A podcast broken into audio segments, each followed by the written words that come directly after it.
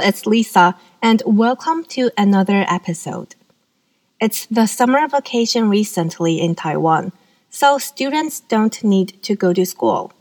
However, some students need to go to cram schools.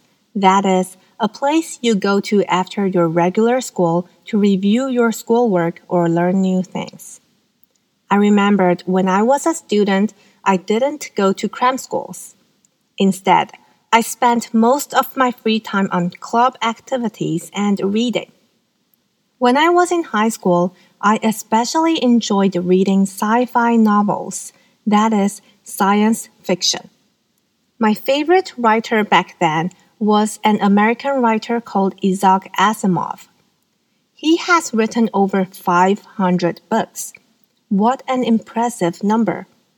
Today, I would like to share one of my favorite. The book is called The Positronic Man and first published in 1992. It has also been adapted into a movie called Bicentennial Man. Bicentennial means 200.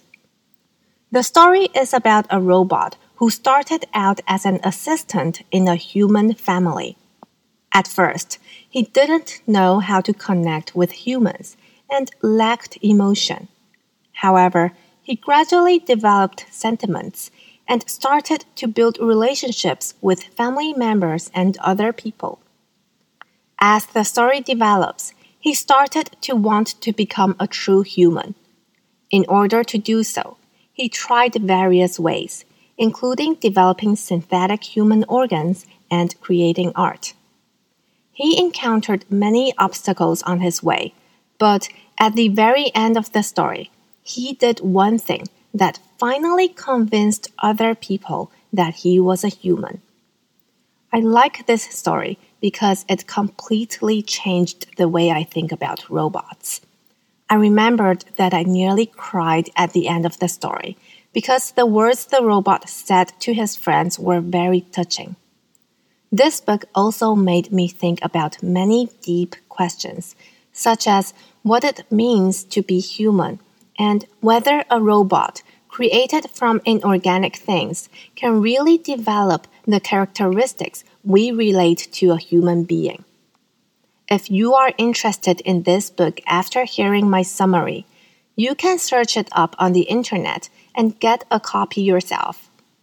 I never regretted spending my time on it, and I believe you will not too. Now, to our question today. Can you guess what the robot did at the end of the story to make him really human? If you haven't read the novel, please take a guess. If you already know the answer, please tell me if you agree with this final answer. I look forward to reading your answers. Until then,